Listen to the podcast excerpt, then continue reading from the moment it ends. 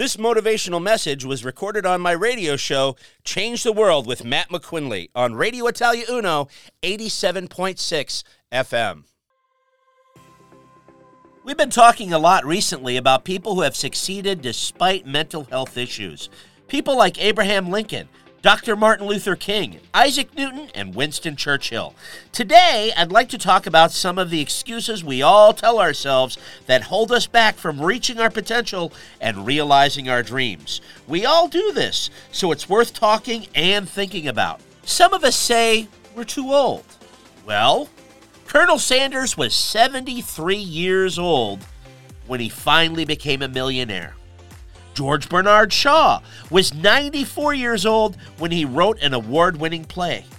Benjamin Franklin was 81 years old when he helped write the Constitution of the United States of America. Some people say I'm too young. Yehudi Menuhin was only 10 years old when he first played solo at Carnegie Hall. You think your toddler has a lot of energy? Well, Brent Vogel was only four years old when he ran and completed his very first marathon. Some people say, I'm not smart enough. Well, Isaac Newton flunked grade 5. Tom Cruise and Whoopi Goldberg both have learning disabilities. Five star General Douglas MacArthur, commander of all Allied forces in the Pacific in World War II and the Korean War, was denied acceptance to West Point Military Academy twice before he got in. Gregor Mendel, the father of modern day genetics, failed biology. Abraham Lincoln couldn't get into law school.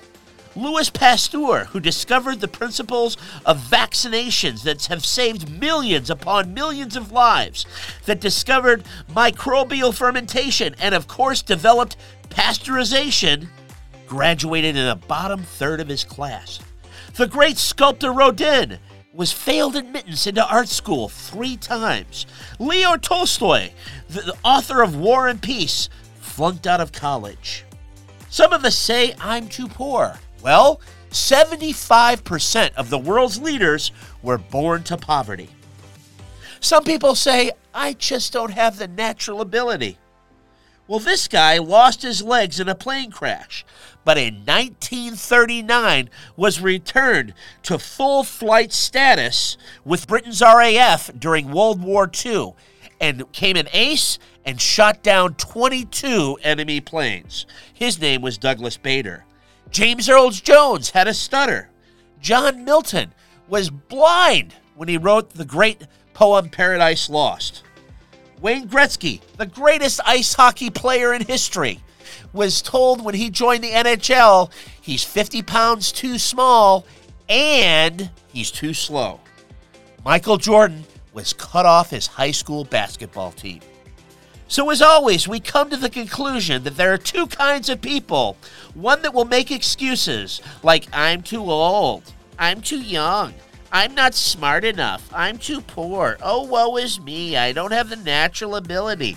And on and on and on and on. And the other that will make the decision to succeed, regardless of the obstacle, regardless of the situation, and succeed sometimes beyond even their wildest expectations.